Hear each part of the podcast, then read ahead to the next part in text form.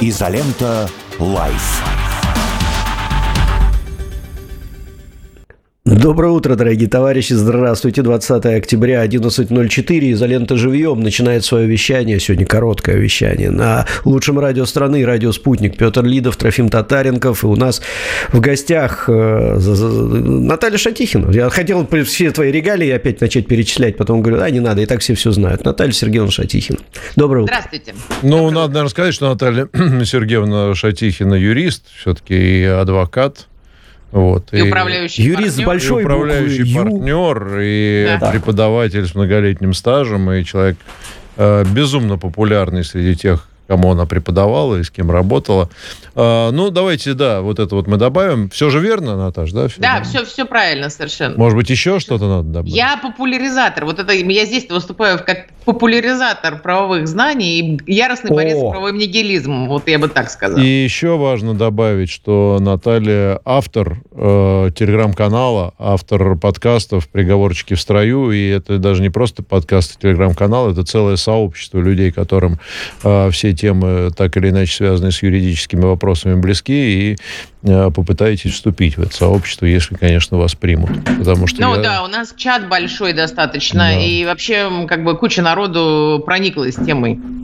Хорошо. Э, мы сегодня попробуем потестировать новый формат. Мы поговорим про бизнес, про большой бизнес. Э, не то, как не стать жертвой мошенников при обмене валюты, а все-таки кое о чем посерьезней. Мы взяли три кейса, и я попрошу Наталью их прокомментировать, и вместе мы их обсудим. А три такие самые, наверное, шумные и важные истории с точки зрения бизнеса, но, опять же, это такое чисто субъективное мнение, но, тем не менее, поехали.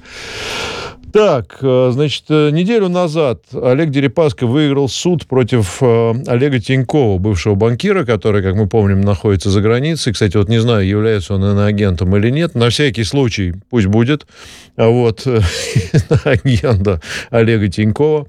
А, значит, интересно, что иск о защите чести и достоинства, и суд, иск был удовлетворен защите чести и достоинства, и Олега Тинькова, который является ответчиком по данному делу, обязали выплатить Дерипаске 20 миллионов рублей, что даже не с точки зрения юриста, по-моему, ситуация в нашей стране, ну, если не беспрецедентная, то редкая. Беспрецедентная. Вот. Беспрецедентная, да. Но если коротко, то история там была такая. В апреле 22 года Тиньков опубликовал пост в запрещенной социальной сети. А, значит, там он призвал усилия страны Запада умножить усилия по деэскалации конфликта, ну и так далее. Кто-то в комментариях сравнил а, Тинькова с а, Эльвирой Набиулиной и Дерипаской, в ответ на что Тиньков написал, что он, в отличие от Дерипаски, честный предприниматель, и дальше в оскорбительной форме написал написал, значит, о том, каким образом Дерипаска э, стал, значит, богатым человеком. Вот, после чего подтвердил свое мнение в интервью на агенту Юрию Дудю, где, правда, сказал, что, значит, это был собирательный образ, и вроде как не лично он Дерипаску имел в виду, а вот всех этих вот, значит, э, бизнесменов. Правильно рассказал, Наталья? Да, все правильно ты рассказал. Да, вопрос, внимания у меня вот какой. Что же теперь каждый, кто, э, значит, оскорблен в социальных сетях, вот мы можем с Трофимом, например, друг друга оскорбить, пойти, значит, соответственно, в суд, э, ну, я уж не знаю, надо ли нам идти э, в тот суд, в который ходил Олег Владимирович, но, в общем, пойти в районный суд и, так сказать, получить по 20 миллионов рублей. И, и каждый причем. Каждый. Угу. Ну, тут, э, если вы друг другу оскорбите и 20 миллионов получите, у вас взаимозачетом зайдет. Ну, это да. Нормально. Нормальная тема, но для пиара нормально. Вы можете ну, да. как бы ходить, э, собирать э, толпу публики, там подается этот иск. Я первую фразу, наверное, которую скажу, добавлю к твоей истории, почему мы хотим вот эти сделать все-таки подкасты, попробовать, может быть, действительно наши уважаемые слушатели и зрители это оценят. Значит, я же яростный неспровергатель устоявшихся курсе стереотипов. И вот стереотип один состоит, что вот есть, грубо говоря, какие-нибудь каналы, которые занимаются бизнес-новостями узкими, да, там, и вот люди их слушают, и это, в общем, вот э, определенной категории людей интересно, они там слушают, и вот там варятся в отдельном котле. А всему остальному населению никакие истории, связанные типа с бизнесом, с экономикой, им это, в общем, не шибко интересно, кроме того, как дорожает там колбаса или не дорожает. Я вот э, старательно всегда стараюсь это опровергать, и э, вообще всегда считаю, что людям можно рассказывать про многие вещи интересно. В том числе вот и про такие здесь вопрос немножко шире. Речь идет ведь о компенсации морального вреда. Что такое иски о защите чести и достоинства? У нас есть грандиозные иски. Кстати сказать, не знаю, были ли они удовлетворены. Мне кажется, там миром все э, заканчивалось. Это были иски, которые, помните, Роснефть подавала к различным печатным изданиям, в том числе, по-моему, был КРПК у них иск э, чуть ли не на 40 миллиардов. Но там были иски о защите деловой репутации. Деловая репутация немножко по-другому считается. Да? Деловая репутация считается от убытков ну, которые на это проецируются убытки, которые понесла компания. Там, кстати сказать, они таким способом просто, мне кажется, приводили в чувство. Эм, по-моему, так эти иски не удовлетворялись, а там просто убиралась информация, корректировалась. Таким образом, они дрессировали там различные средства массовой информации на то, чтобы те фильтровали базар, когда они писали э, в том числе про такую корпорацию. Что касается исков о возмещении морального вреда, у нас, конечно, с этим беда бедовая, потому что даже в случае смерти это же моральный вред, какая разница, да, он и так, и так есть, э, неважно, что пострадало. Даже в случае смерти там близких моральный вред возмещается обычно 2-3 миллиона. У нас есть беспрецедентные там возмещения в 15 миллионов, которые во всех юридических чатах стоят в аналогах, но это в случае, например, смерти младенца. А, родителям возмещается вследствие там, по медицинских процедур ненадлежащих, э, вот родителям возмещаются вот такие денежные средства, и это считается э, беспрецедентным. Я что хочу сказать, что Дерипаска подавал, во-первых, иски к запрещенной организации, и к Олегу Тинькову. Э, это первая инстанция. Слушалась, по-моему, где-то А запрещенная организация – это соцсеть, да? Это соцсеть, да. Инстаграм, признанный экстремистом. Э, да, да, да, да, да, да. Где были размещены, такой способ тоже есть. Вот. Э, и действительно, он был, правда, по первой инстанции еще только удовлетворен. Решение, я так понимаю, что не вступило в законную силу, удовлетворен в размере требований. У нас в этом смысле очень интересно, потому что у нас вообще-то есть разъяснение, которое давал Верховный суд, очень много по этому поводу. Эм, и был даже пленум, в котором сказано, что они не должны быть карательными и разоряющими, вот такие иски. Исходя из этого, у нас суды все-таки очень скромно обычно оценивают э, по защите чести и достоинства. Требования финансовые Дерипаски не распространялись на саму организацию, на вот эту запрещенную в России э, обладателя сети. Там были только обязательства устранить, э, ну, убрать эту, эту информацию. А в отношении вот Олега Тинькова, там было денежное требование. Вот оно было удовлетворено. Ну, я, честно говоря, не исключаю, что оно будет снижено вышестоящими инстанциями, если Тиньков пойдет обжаловать, потому что в моем представлении э, самое простое здесь – это выплатить, э, честно говоря, 20 миллионов, хотя вот сумма большая, э, потому что здесь есть ну, некий эффект Стрейсона, так называемый. Помним все кейс Доренко-Чубайс. Помните, когда э, Доренко там назвал Чубайса много, сто, сто лет назад, там это было еще в эпоху расцвета Доренко, что такое рыжим, наглым, рыжим котом, или как-то так было сказано. И Чубайс подал иск и выиграл, естественно. Вот, и Доренко должен был это опровергнуть, и Доренко вышел и в свойственной ему манере сказал Анатолий Чубайс не наглый рыжий, так, кот, ну, например, вот так. Ну, то есть эффект от этого был только эффект повторения. Поэтому мне-то, честно говоря, эти иски о защите чести и достоинства, когда они касаются публичных людей, это палка о двух концах, потому что это многократно повторяемая, фиксируемая и перемалываемая история, и я не, не уверена, что сумма там даже в 20 миллионов будет для Олега Тинькова критичной. Хотя сумма беспрецедентная, очень интересно, если она устоит, потому что, ну, части достоинства одного человека не может быть выше существенно чести и достоинства другого человека, независимо от его публичности. А, Наташ, давай с этим тогда кейсом заканчивать. Резюмируя, бежать гражданам, подавать иски на соседа, обидевшего в соцсети, или девушку, которая распространила порочащие сведения и так далее, в надежде получить хотя бы 2 миллиона. Это выбор. 2 миллиона шансов нету. Суммы обычно в лучшем случае достигают э, нескольких тысяч рублей. Угу. Хорошо. А, едем дальше. Так, да, по времени нормально, как раз еще есть время. Значит, следующая история, которая всех порадовала в и потребители, безусловно, бренд известный, компания Wildberries, Marketplace, крупнейший, один из двух, трех, там, я уж не знаю, сколько крупнейших. Значит, с 9 октября компания Wildberries объявила, вернее, что с 9 октября будет взимать комиссию э, при оплате покупок с помощью карт Visa и MasterCard в размере 3%. Значит, объяснили это тем, что нужно выплачивать некое вознаграждение банку, обрабатывающему платежи. Вот. Э, возникли вопросы у специалистов в законности такого решения. Э, делом заинтересовалась публичная генпрокуратура. И, значит, узнав об этом, компания Wildberries э, подумала и решила явно с генпрокуратурой не связываться по данному вопросу, а, возможно, может быть, и юристы ее подготовили соответствующее заключение. В чем там проблема? Что, нельзя было этого делать? Нет, на самом деле здесь э, мы пока не, мы же не видим все материалы. Вообще это обычные проценты за эквайринг, так называемые. Ну, при определенных ситуациях э, обслуживают почти все маркетплейсы, онлайн-торговцы с этим сталкиваются. Все, у кого есть онлайн-торговля, платят какие-то проценты. Обычно эти проценты они берут на себя. Э, возложение это на потребителей это, в общем, очень стрёмная вещь, честно скажу. Я здесь посмотрела с точки зрения закона о защите прав потребителей. Полагаю, что с этой точки зрения подошла и Генеральная прокуратура к этому вопросу, потому что эти расходы действительно существуют, но обычно их несет продавец. И перекладывать их э, как сильно, ну, есть понятие сильная сторона, слабая сторона в контракте, перекладывать их на слабую сторону эти расходы, это как бы некая сложная история какая-то. У меня вообще ощущение два, что либо Wildberries взяла очень плохих консультантов себе каких-то, которые, знаете, их консультируют по закону, но и, возможно, решения эти юридически ну, допустимые. Но вот уже второй раз у них возникает публичный грандиозный скандал явно на оптимизации затрат.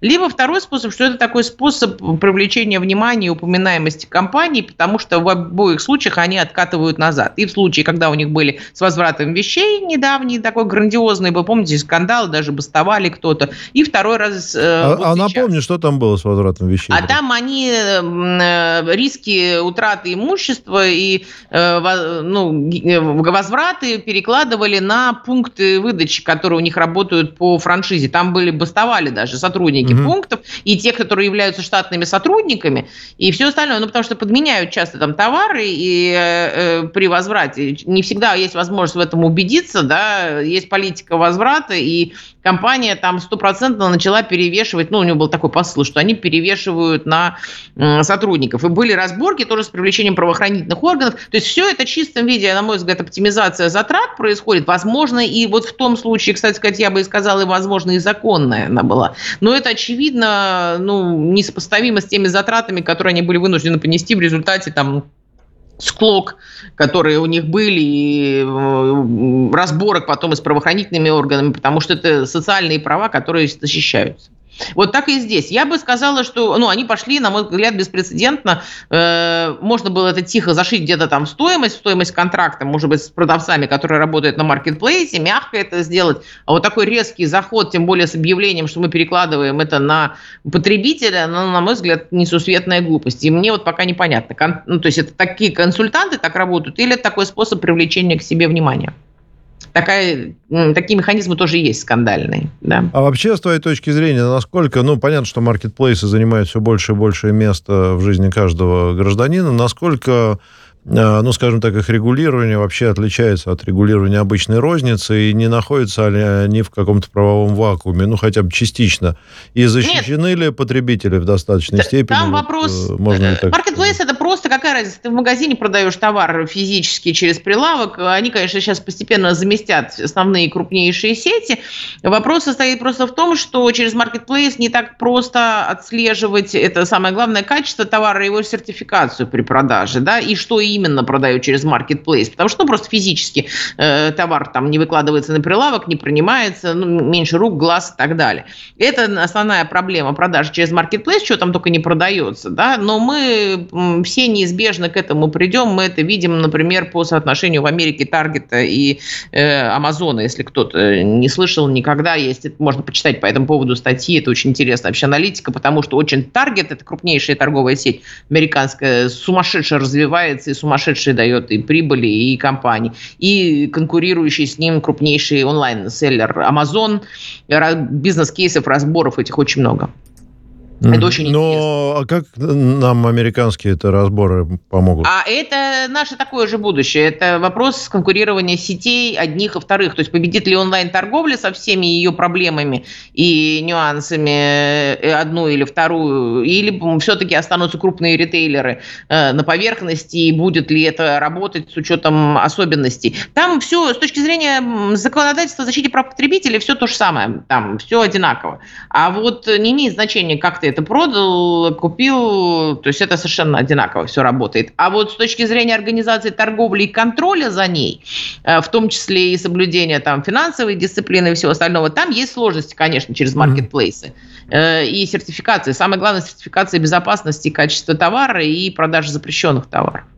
Понятно. Ну, я бы, кстати, даже сказал, что в каких-то э, чисто наблюдения личные, может быть, не знаю, может быть, Трофим или ты не согласится, но мне кажется, что маркетплейсы с точки зрения работы с потребителями, они в более, ну, скажем, такой э, клиентоориентированной находятся конечно, ситуации, конечно, нежели конечно. обычная розница, да, то, то есть конечно. всегда можно написать, тебе там ответят довольно быстро, и, в общем, автоматизация Следы достигает остаются. хорошего уровня. Следы остаются, то есть есть скриншоты, есть следы от покупки, ну, то есть, если ты там нормально позаботился. Ведь мы с тобой говорим про... Чек нельзя потерять. Вот. Чек нельзя потерять, да. Ну и так далее. Хорошо. Э, ладно, еще одну тему, довольно нашумевшую, вернее, шумящую до сих пор э, затронем. Указ президента Российской Федерации о э, продаже валютной выручки. А, значит, э, новый порядок э, продажи экспортерами валютной выручки введен сроком на 6 месяцев. Ну, очевидно, что делается это с целью стабилизации курса рубля. Очевидно, есть диспропорция спроса и предложения на валюту в связи с э, текущей внешне экономической и политической ситуацией. Значит, ну, из, из нюансов, наверное, ты тут лучше расскажешь. Насколько я понимаю, список тех, кто обязан продавать валюту, значит, он не публикуется. То есть есть список определенных предприятий, там я уж не помню в каком количестве, там что-то их где-то было. Ну ладно, неважно. А, расскажи, пожалуйста, об этом, как, э, может быть, поподробнее о самом указе. Я так понимаю, что там должны быть какие-то подзаконные акты, постановления правительства и так далее, но значительная часть их просто не публична. Вот. Ну, смотри, смотри, здесь история-то как бы, э, а нам это, ну вот обычным людям, какая разница? Это на самом деле определенные маркеры и сигналы других вещей. Вот э, мы по рынку валюты видим на самом деле не даже объем валюты, валюты у нас гигантское количество, которую не находят своей там во многом реализации, а вопрос импорта и экспорта. Вот когда у нас был не налажен еще импорт, а у нас все-таки основные товары в экономике, особенно бытовые, они импортируемые, будем честными. Э, когда у нас был не налажен в 22 году импорт, э, а продавали мы колоссально, экспорт все же по-прежнему продавали, да, много. У нас был перевес на стороне экспорта с точки зрения валюты, а импорта не было. Вот у нас и был доллар с вами по 50, да, ну, потому что импорт был еще не отбит. Это был 22 год. Сейчас видно, что мы видим поэтому, что мы импорт наладили, возместили импорт, что сейчас товары идут параллельным импортом, худо, бедно, за три, в три дорого. То есть э, в результате спрос на валюту, да, он определенный есть, а экспорт у нас относительно этого проседает. То есть валюта-то, может быть, и есть. Вопрос в том, как она будет реализована, и как эту валюту будут размещать, и как ее будут заводить, эту валютную выручку. А, отчасти я не исключаю, что решается вопрос таким образом, может быть, э, с Индией нашли какой-то вопрос. У нас основной был затык, по, если вы видели, по индийской рупии. Мы через Индию продаем нефтепродукты, что мы экспортируем? Э, вот. И вопрос был с конвертацией обратной рупии. Мы не можем товаров закупить так такое количество в рупиях, а рупии увозить обратно по законодательству Индии нельзя. И стоял вопрос, э, что делать-то у нас э, выручка там залипшая за границей. Очевидно, что таким образом пытаются сбалансировать э, в результате импорта возникший дефицит. То есть сначала говорили, что не будет обязательной продажи экспортерами выручки, потом решили, что будет, но у некого закрытого списка компаний речь, конечно, идет о крупнейших экспортерах. Я так понимаю, что в первую очередь нефтегазовых доходов. Ну да, важ, важно понимать, что по косвенным признакам э, это не затрагивает э, мелких, средних. Да нет, нет, нет. Речь да. идет, конечно, о них. Э, я так полагаю, что все это секретно по той простой причине, что нашли какие-то механизмы. У нас был, были проблемы. Мы в Индию продаем гигантское количество нефти. Мы столько там товаров в Индии купить не можем. Не, не потому, можем, что Индия да. мало продает, а потому что она под, из-за санкций нам не может продать то, чтобы мы там купили. Да?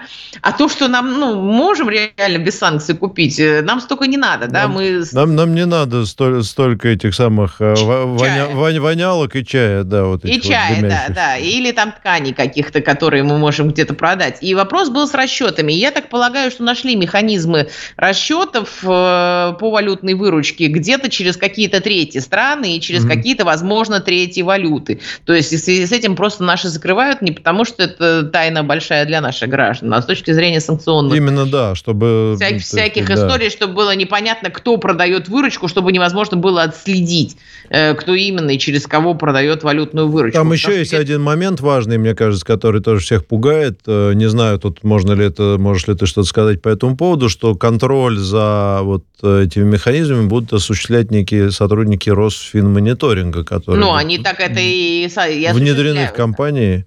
Да, вот. да, они будут стоять прикомандированные компаниям, чтобы эти деньги не оставались на офшорных дочках, потому что офшорные дочки и внучки, они все-таки у компаний-экспортеров очень у многих есть, и э, есть э, фирмы прокладки, что там мы уж будем говорить. И сейчас они объем этот будут контролировать, потому что очень непрозрачная сейчас схема экспорта, и так-то непонятно, куда, что идет, в каком, где, чего, откуда переливают, да, где какие нефтепродукты. Это вынуждено вроде, и чтобы под это не занижались объемы реализуемого товара, да, и цена непонятная. Мы же не знаем нашу цену. Если мы считали раньше от э, бренда, от марки бренд э, точно процент, то сейчас она условно расчетная. Мы же не знаем, с каким дисконтом и кому мы продаем реально. Угу.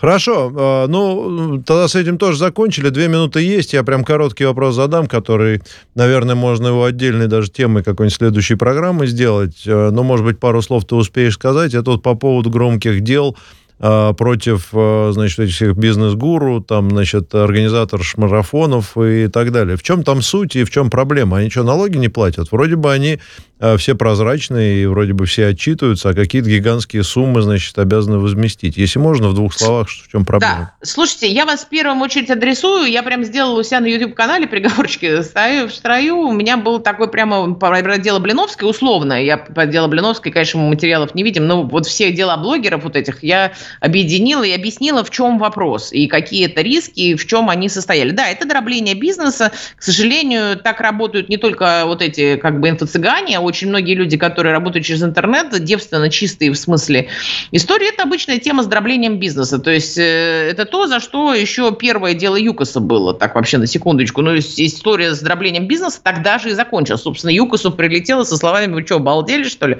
Что у вас это дробление уже везде состоялось. Это когда вместо, э, ну, то есть понятно, что можно держать много-много людей на упрощенной системе налогообложения, и через ИПшки, много ИПшек создавать, ООшки и платить одни налоги, а собирая гигантские обороты. А можно, а нужно на самом деле, это запрещено, дробление бизнеса экономически во всех странах, кстати сказать, необоснованное запрещено. А нужно делать вход денег через основную компанию, платить с нее там налог на прибыль, э, ну, все основные налоги, они по статусу уже и по объему денег обязаны эти налоги заплатить, да, а потом уже распределять их по всем остальным. Но, а но, но это зависит от объема, то есть ты когда преодолел определенный уровень масштаба... Э, Я бы так сказала, да? когда ты преопределил, дробление запрещено изначально, но когда ты преодолел определенный уровень масштаба, я там просто очень подробно, почти час с лишним это все объясняю, Хорошо. на самом деле для всего остального бизнеса оно и есть. Ну, а, времени все особо обсуждать нету, тогда всех адресуем на канал Натальи Шатихиной «Приговорчики в строю», ну, а для радиослушателей от имени, от их лица, а, всех тех, кто в пятницу теперь войдет с новыми юридическими знаниями, надеемся, не сотрет их сегодняшним вечером из своей головы, благодарим Наталью Сергеевну Шатихину за, мне кажется, очень интересный рассказ. И напишите нам, как вам такой формат, э, будем ли делать его регулярным, а может быть, выделим даже в отдельную программу, тоже как, как вариант. Мне лично интересно. А на радио очень «Спутник» круто. сейчас звучат новости. Наташа, спасибо большое.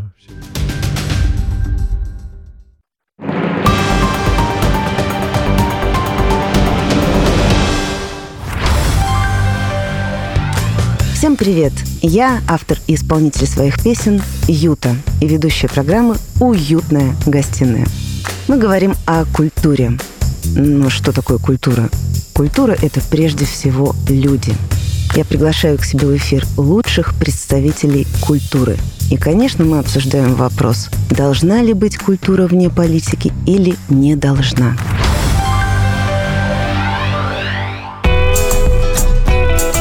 Дорогие радиослушатели, я, Онищенко Геннадий Григорьевич, доктор медицинских наук, профессор. Я всю жизнь занимался, занимаюсь и буду заниматься вопросами профилактики. Здоровье – это самое главное, что у нас есть, и беречь мы его должны всегда. Каждую пятницу в 14.00 мы обсуждаем самые разнообразные, а может быть даже неожиданные аспекты нашего здоровья. Слушайте нас, задавайте нам вопросы, и мы будем отвечать на них, помогая вам сохранять, приумножать, беречь свое здоровье. То самое главное, что мы получили от своих родителей и обязаны сохранять. До встречи на радио «Спутник».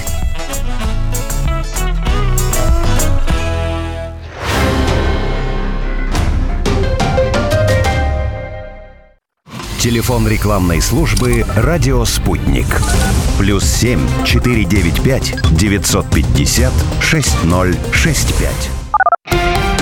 Радио «Спутник». Новости. В студии Евгений Дубов. Здравствуйте. Россия повысит боевые возможности стратегических сил. В Оренбургской области поставят на вооружение ракетный комплекс «Авангард», заявили в Минобороны. Как отмечается, межконтинентальную баллистическую ракету уже загрузили в шахтную пусковую установку. В ведомстве уточнили, что вся инфраструктура в Яснинском соединении подготовлена. В ближайшее время он заступит на боевое дежурство. Ранее сообщалось, что на первом этапе РВСН развернет два полка с авангардами, в каждом из которых будет по шесть ракет. ФСБ ликвидировала 42 подпольные мастерские по изготовлению оружия. Совместные с МВД России и Росгвардии операции прошли в 38 регионах страны. Об этом сообщили в пресс-службе ведомства. Как отмечается, пресечена преступная деятельность больше 100 человек. Было изъято 350 единиц огнестрельного оружия. Мария Захарова заявила, что США долго обманывали весь мир, прикрываясь несуществующими ценностями. Так официальный представитель МИД РФ прокомментировал заявление Джо Байдена, который назвал помощь Киеву разумной инвестицией. По словам дипломата, раньше они называли это борьбой за свободу и демократию, но оказалось, что это просто расчет. Захарова также отметила, что войны всегда были разумной инвестицией для Вашингтона, поскольку проходили не на территории США, а чужие издержки их никогда не волновали. Переданные Киеву тактические ракеты «Атакамс» будут использоваться только на Украине. Пентагон получил гарантии властей страны, заявил официальный представитель военного ведомства США Патрик Райдер. Ранее Владимир Путин заявил, что поставки таких ракет Вашингтоном только продлят агонию Киева. Эксперты отмечают, что вооруженные силы России уже нашли способ борьбы с украинскими ракетами «Атакамс». Главным оружием для противодействия стали гиперзвуковые ракеты «Кинжал». Олимпийский комитет России был вынужден приостановить финансирование спортивных программ на сумму более 3,5 миллиардов рублей. Это заявил генеральный директор организации Владимир Синглеев. Он уточнил, что ситуация возникла из-за убытков традиционных спонсоров УКР в связи с санкциями в отношении России. Минпромторг подготовил перечень машин для приоритетного использования госслужащими. В список попали автомобили шести марок. Это «Лада», «УАЗ», «Аурус», «Хавал», «Москвич» и «Валют». В ведомстве отметили, что машины для госслужащих должны закупаться у компаний, наладивших локальное производство в России. Также в документе говорится, что у брендов всего более 20 моделей, и они способны обеспечить потребности разных уровней должностных лиц. Это все на данную минуту. Оставайтесь в курсе событий. Разберемся вместе в том, что происходит в мире на радио «Спутник».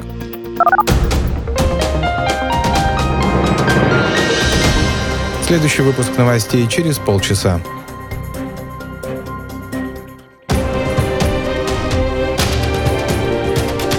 Радио «Спутник». Разберемся. Москва, 91,2. Санкт-Петербург, 91,5 FM. Изолента Live. Доброе утро. Утро ли? Ну, наверное, еще технически утро в Москве и в Санкт-Петербурге 11.33. Вот, хотя вот Трофим, который сейчас находится где-то в загородном своем, а, на загородной вилле своей, а, у зрителей возникает вопрос, так как он сидит в тельняшке, значит, а сзади там какие-то у него подушки. Угадайте, пожалуйста, в комментариях в «Изоленте плюс», что, так сказать, э, скрывает от нас экран, во что одет Трофим, что у него, так сказать, э, тренировочные брюки, джинсы, может быть, какие-то спортивные трусы, может быть, еще что-то. Напишите, что вы... Может, не спортивные может, трусы, не спортивные кстати. трусы, да. Потому что вы же знаете, что профессиональные ведущие, они часто нижнюю часть вот одежды, они даже, и, в общем, и не, не запариваются, когда ведут из, из дома эфиры. Вот. А некоторые даже, я, кстати, видел, э, наверняка все видели, когда почему-то в трусах ведет ведущий из студии. Или в шортах, в шортах. Летом, если жарко, они просто надевают галстук, пиджак и и, Но мы с тобой рубашку. видали разное в ковид, Петр Алексеевич. Вот, да. Мы видели, как, как люди в трусах вели эфиры. Было и такое. Или когда это известные... самое, как ее зовут, э, э, журналистка Латынина, она там вела эфир, мужик в семейных трусах сзади прошел. Это было интересно. Но не такая Алена Минчук. Алена Минчук всегда в идеальной форме, красиво, подготовлена, умна и безупречна.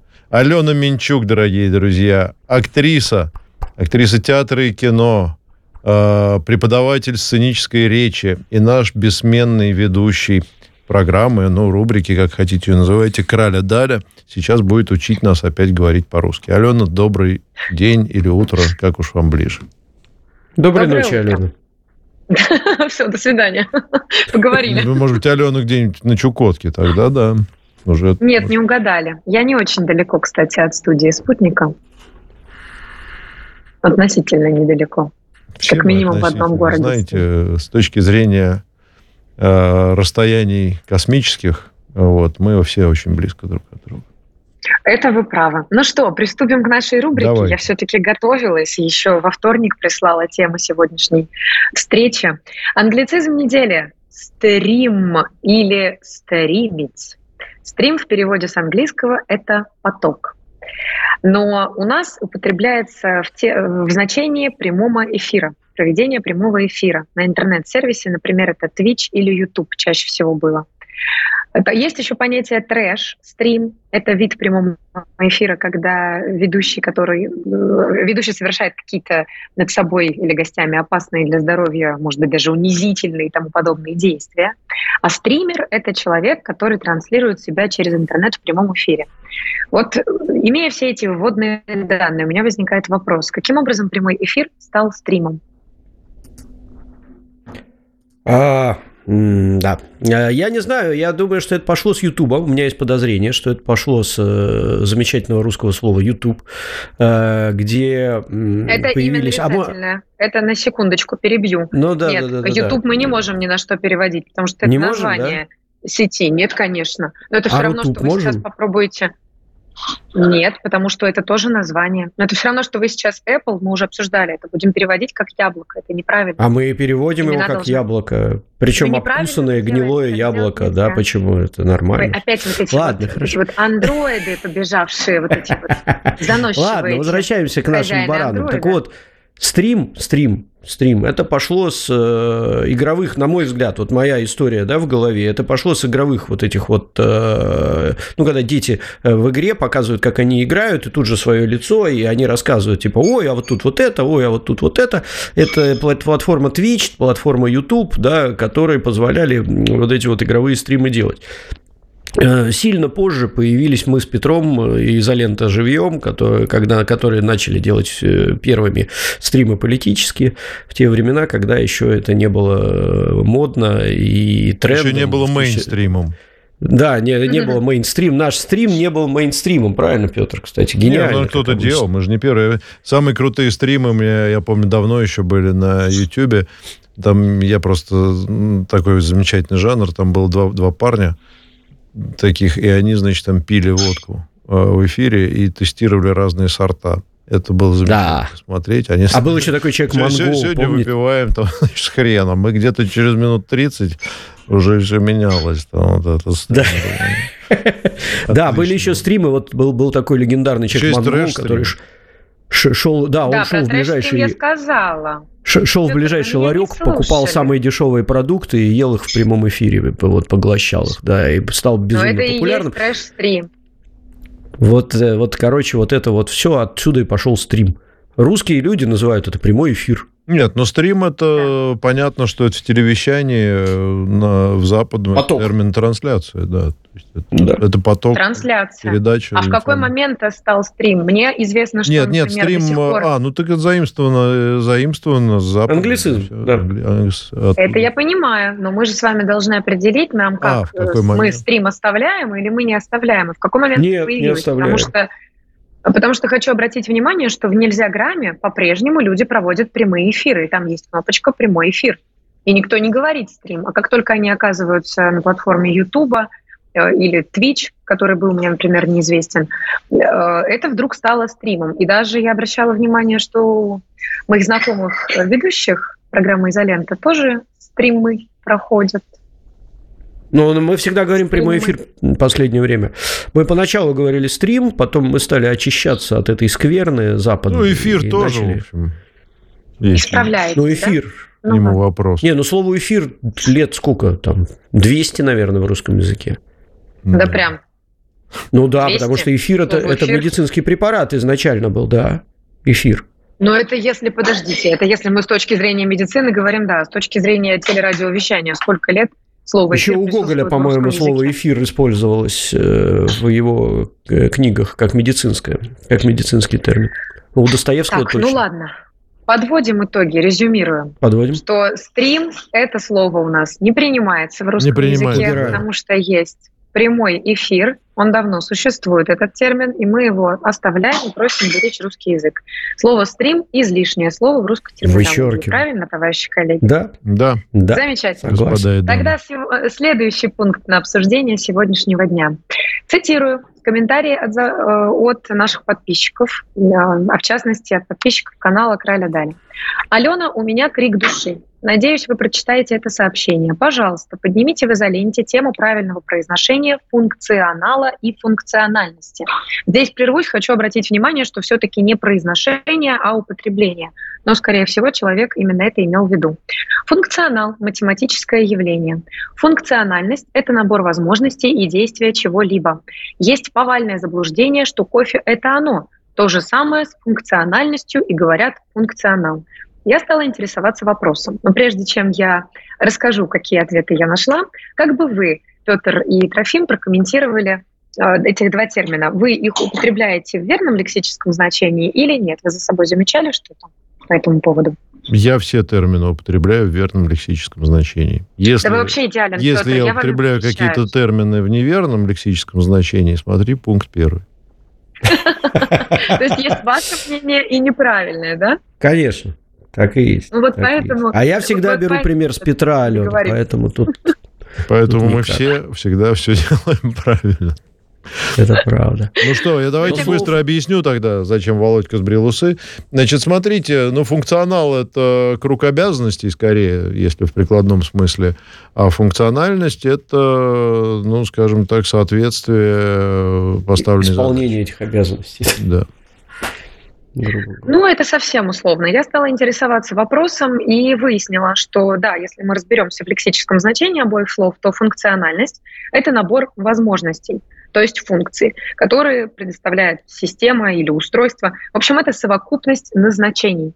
Функционал — это числовая функция. Первое основное значение этого слова — математическое. Конечно, это абсолютно разные лексические значения у двух слов. Но когда я стала копать дальше — я выяснила, что претензия в адрес э, людей, которые якобы неверно употребляют эти два слова, не совсем верна, потому что в определенный момент у слова «функционал» начали формироваться дополнительные значения, которые пока не вошли в норму, но уже заявили о себе как жаргонизмы или сленговые слова. И функционал в значении функциональности чаще всего встречается в IT-сленге, который используют люди, работающие, соответственно, в сфере информационных технологий. И в словарях это значение выделяется, но сопровождается комментарием, что это компьютерный жаргон, специальное компьютерный жаргон. Это очень важно. И, конечно же, можно сказать, что это все устарело, это не так, потому что компьютерный жаргон — это что-то неопределенное, но компьютерами и интернетом пользуются для совершенно разных целей люди совершенно разного возраста. И в том числе они там используют сленг, который относится э, к этому пользованию. И все-таки нужно подчеркнуть, что речь идет именно о профессиональном сленге людей, для которых информационные технологии — это работа. Соответственно, сленг не нейтрален. Слово «функционал» в значении «функциональность» нейтрально, потому что оно претерпело некоторое сокращение. И иногда в качестве сленга, говоря «функционал», имеют в виду как раз функциональность. То есть слово «функционал» стало некоторой трансформа- э, трансформацией слова функциональность. Оно более длинное, не очень удобное в употреблении, проще сказать коротко. Но это так же, как мы иногда коротко пишем не Москва, а МСК. Не правда ли? Поэтому оба варианта использования слова в разговорной речи абсолютно верно. Если будет, конечно же, написана научная статья, но нужно учитывать момент, что это разные лексические значения. В разговорной речи, в том числе на телерадиовещании, это допустимо. В подтверждение моих слов можете ознакомиться со статьей лингвиста-морфолога, эксперта Института филологии, массовой информации и психологии Новосибирского государственного педагогического университета Есении Павлоцки. Эту статью сопровожу, э, собственно, в посте после эфира. Хорошо. Вопросы, Вопросов нету, товарищ преподаватель. И даже ничего не добавите, например, что-нибудь едкое, Петр. Как же так? Пятница. Что-нибудь едкое? По поводу ну, Есении Павлоцкой? Ну, можно было бы, Почему? Не знаю. Это псевдоним творческий или интересно? Я знала, я знала. Нет, все.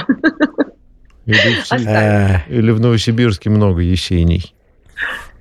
Ну, И все Павловские, как одна. Павловская она или Павлоцкая? Все, доза э, всяких там язвительных комментариев исчерпана на сегодня. Предлагаю перейти Мне к Мне кажется, вымышленный персонаж. Нет? Может быть.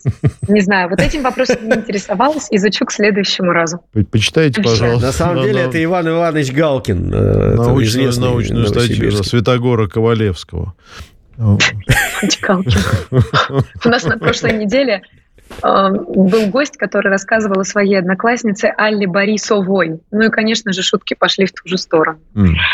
Ну что, поехали дальше. Фразеологизм, который я предлагаю изучить на этой неделе – а мне все время, знаете, они... что у меня в голову приходит? Я не хочу обидеть mm. Марию Владимировну, но когда говорят а сейчас вот по этому поводу комментарии Марии Захаровой, мне всегда в голове, чтобы было веселее, хочется сказать, а сейчас комментарий Марии Захаровны.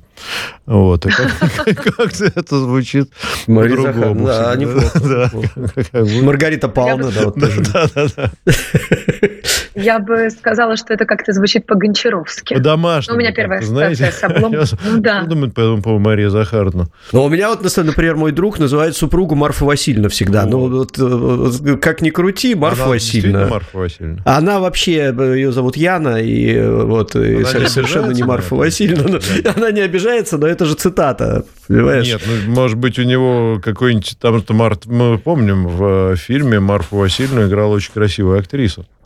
Может Но быть, жена него... у него тоже красивая очень. Ну, может да. быть, она думает, что он, значит, наверное, на мое место. Восхищается. Ставит, э, вот, так сказать, свой фетиш из детства. Рюриковичи мы. Ну, да. Ну, ладно. Не будем, а это к психологу все-таки у нас. Продолжайте, Марфа Другая программа. Ну, продолжайте. хотя у нас вот а, Алена как... Э, а сказать, у меня тоже красивое отчество вообще-то. Я Алена Константиновна. Алена Константиновна, которая только недавно обрела семейное счастье, скоро сможет нам многое рассказать о перипетиях.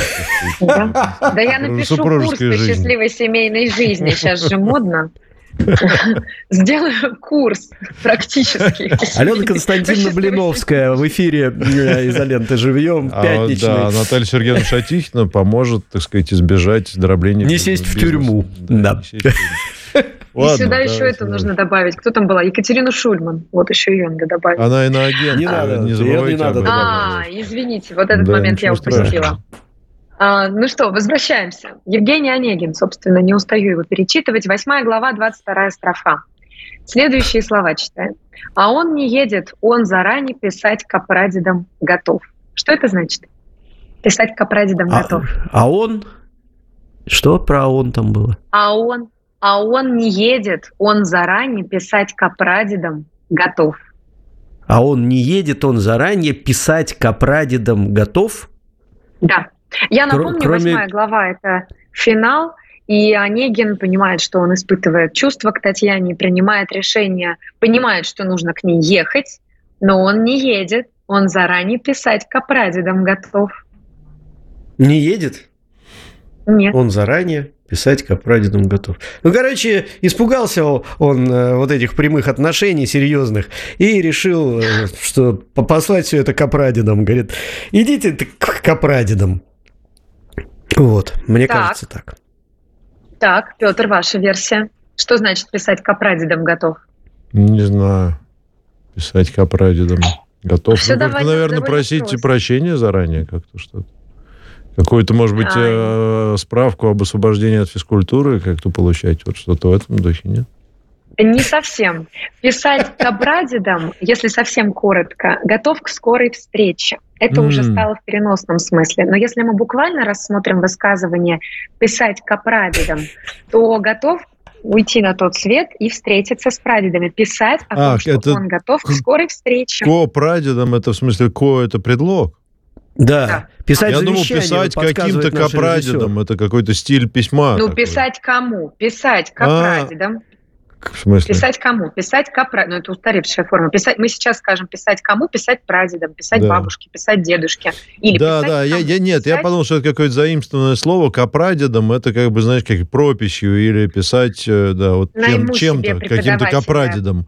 Вид письма. Найму себе думал. преподавателя по речи и отточу навык внятного. Не, нет, вы это тут ни при чем, просто все нормально. Это нет. тут ни при чем. Я просто слово не, это же бывает так. Если рассмотрим буквально, писать к прадедам, это готов писать своим эм, предкам о том, что готов да, уйти понятно. на тот свет а, и с ними встретиться. Да. И коротко, да, готов к скорой встрече. Поэтому вы не ошибетесь, если скажете, что писать к прадедам готов. То есть к скорой встрече я готов или готова. С вот кем? такие Ужас интересности. Какой. С кем вы готовы? Петр, только с вами. Но с кем мне еще хотеть-то встретиться? Только с вами.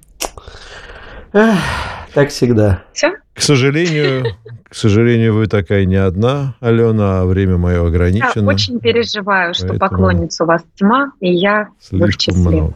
Да. Нет, ну не да. переживайте, это, между прочим, не, не такой уж ну, плохой хорошо. ряд людей.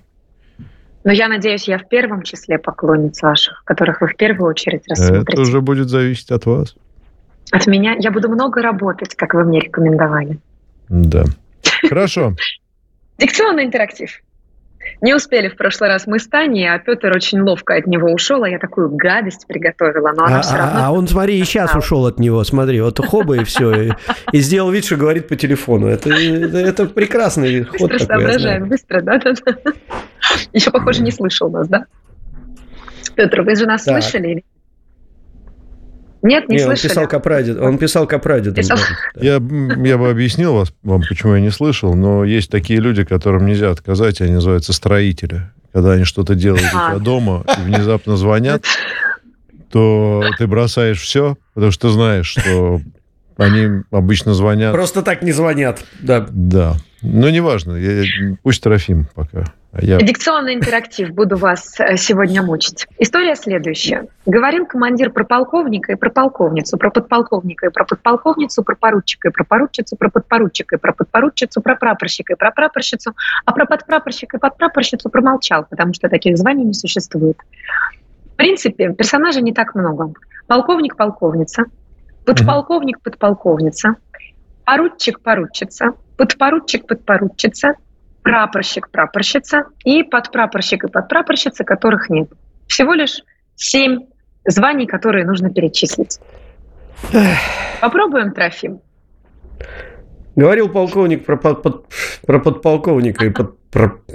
Все. Нет. У меня, э, Говорил извините, командир. Алена, да, говорил командир про полковника и про подполковника, и про подполковницу, и про и так далее, и тому подобное. Я не очень хорошо произношу Попробуй звуки еще. по определенной физиологической причине, поэтому я, наверное, сегодня не Боже мой, что, что с тобой, Трофим? Что у тебя там? Прищемил что-то? Что? Да, во рту прищемил язык, прикусил язык, это называется. А, я понял. Да. Ну, да, на самом да, деле, я же рассказывал. простая сложноговорка. Давайте попробуем. Да, но я, Алена, я не, не в строю, честно. У меня прям это, ну вот. Петр, ну, вы пытались. И в прошлый раз, и в этот как-то вас коллеги подводят. Придется все-таки произнести сложноговорку. Попробуем? А, говорил командир про... По... Я... Говорил командир про полковника про подполковника, про полковницу и про подполковницу, про поручика и про поручицу, про подпоручика и подпоручицу, и про кого еще прапорщика и подпрапорщика, про, про, про прапорщицу и про, про подпрапорщицу, и вообще про всех, кого не существует, включая Алену Минчук, будь она неладна.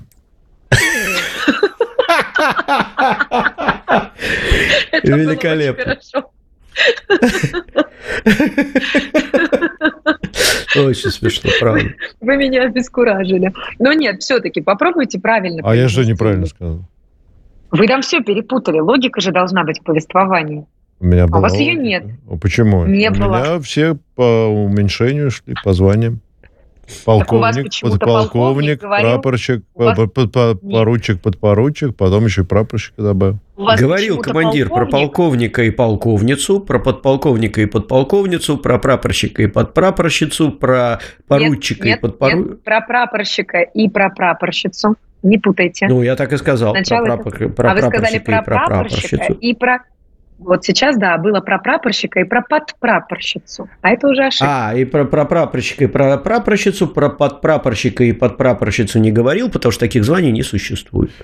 Вот Трофим был... А, в этом смысле, что там каких-то не... Ну, это не так важно. Я все произнес же, главное. А какая... Да. Нет, Петр, вы не это сказали. Вы сказали, что у вас говорил командир про полковника, а полковник говорил про полковницу. Нет. Там не так было. Нет. У вас было полковник, говорил Нет, но дело не в том же, кто про кого говорил, а то, что все как удалось это? произнести. Ну, знаете, а вот, кстати, Алена, а что важнее? АБК... Смысл? А вот смотрите, а что важнее, смысл э, сложноговорки или все же сама сложноговорка с точки зрения ее произнесения? Вот это а вот важно. Потому что некоторые же... И... Ален, некоторые сложноговорки не имеют смысла вообще. Ну, то есть, это вот это в соленом заливе налима ловили, налима меняли, вы мне налили. Она не имеет никакого смысла вот это вот вообще. Это ну, просто сложный звук. которые не имеют, не имеют смысла, это пустые сложноговорки, и с ними не нужно работать. А нормальные сложноговорки имеют смысл, и без его понимания, О, внятно, ни одну сложноговорку никогда вы не произнесете. То есть вот, вот этот вот про куль, про, куль на хол, про куль на холме, э, это не надо ну, с этим работать. Очень точный, ну там вообще-то очень точный. В эфире точно. Очень хорошая сложноговорка. Там все точно. Но есть очень дурная сложноговорка, километровая. В четверг 4 числа в 4 с четвертью часа лигурийский лигурировщик да. лигурировал в Лигурии. Но это дурость. Там никакого смысла нет. Регулировал Вся в Лигурии. Только наоборот, да. там, да, не, не, не лигурировал в Ригурии, а регулировал в Лигурии. Да. У меня тоже утро, я еще не проснулась. Что, я не человек, что ли? Да, да, да, да, да, так бывает тоже, да. Да, это да. интересно, кстати, интересный смысл, чтобы еще и мозг напрягать. А я не знаю, Алена, вы рассказывали, нет, 40 секунд у нас до конца осталось, что даже если сложноговорки, которые не получается произнести вслух, произносить про себя, то вы все равно будете ошибаться. Вопрос не в языке, а в голове. Попробуйте, у вас получится. Алена Минчук. У меня нет сложноговорок, с которыми я затрудняюсь работать. Была, а, ну, совершенная Алена Минчук была у нас я в гостях сегодня, как дома. Я да, телеграм-канал Краля Даля, э, само совершенство, сам идеал, э, Алена Минчук, э, Петр Лидов, Трофим Татаренков. Мы сегодня прощаемся с вами. А завтра, завтра будет завтра. Завтра посмотрим, что будет. Спасибо. Новости на радио «Спутник».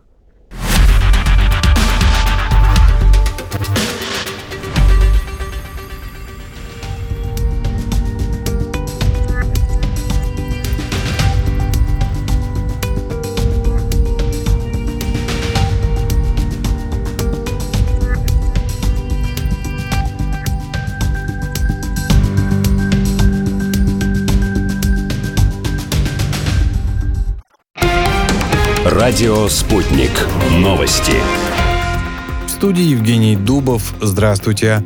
Россия повысит боевые возможности стратегических сил. В Оренбургской области поставит на вооружение ракетный комплекс «Авангард», заявили в Минобороны. Как отмечается, межконтинентальную баллистическую ракету уже загрузили в шахтную пусковую установку. В ведомстве уточнили, что вся инфраструктура в Яснинском соединении подготовлена. В ближайшее время он заступит на боевое дежурство. Ранее сообщалось, что на первом этапе РВСН развернет два полка с авангардами, в каждом из которых будет по шесть ракет. ФСБ ликвидировала 42 подпольные мастерские по изготовлению оружия. Совместные с МВД России и Росгвардией операции прошли в 38 регионах страны. Об этом сообщили в пресс-службе ведомства. Как отмечается, пресечена преступная деятельность больше 100 человек. Было изъято 350 единиц огнестрельного оружия. Мария Захарова заявила, что США долго обманывали весь мир, прикрываясь несуществующими ценностями. Так официальный представитель МИД РФ прокомментировала заявление Джо Байдена, который назвал помощь Киеву разумной инвестицией. По словам дипломата, раньше они называли это борьбой за свободу и демократию, но оказалось, что это просто расчет. Захарова также отметила, что войны всегда были разумной инвестицией для Вашингтона, поскольку проходили не на территории США, а чужие издержки их никогда не волновали. Переданные Киеву тактические ракеты «Атакамс» будут использоваться только на Украине. Пентагон получил гарантии властей страны, заявил официальный представитель военного ведомства США Патрик Райдер. Ранее Владимир Путин заявил, что поставки таких ракет Вашингтоном только продлят агонию Киева. Эксперты отмечают, что вооруженные силы России уже нашли способ борьбы с украинскими ракетами «Атакамс». Главным оружием для противодействия стали гиперзвуковые ракеты «Кинжал». Олимпийский комитет России был вынужден приостановить финансирование спортивных программ на сумму более 3,5 миллиардов рублей. Это заявил генеральный директор организации Владимир Синглеев. Он уточнил, что ситуация возникла из-за убытков традиционных спонсоров УКР в связи с санкциями в отношении России.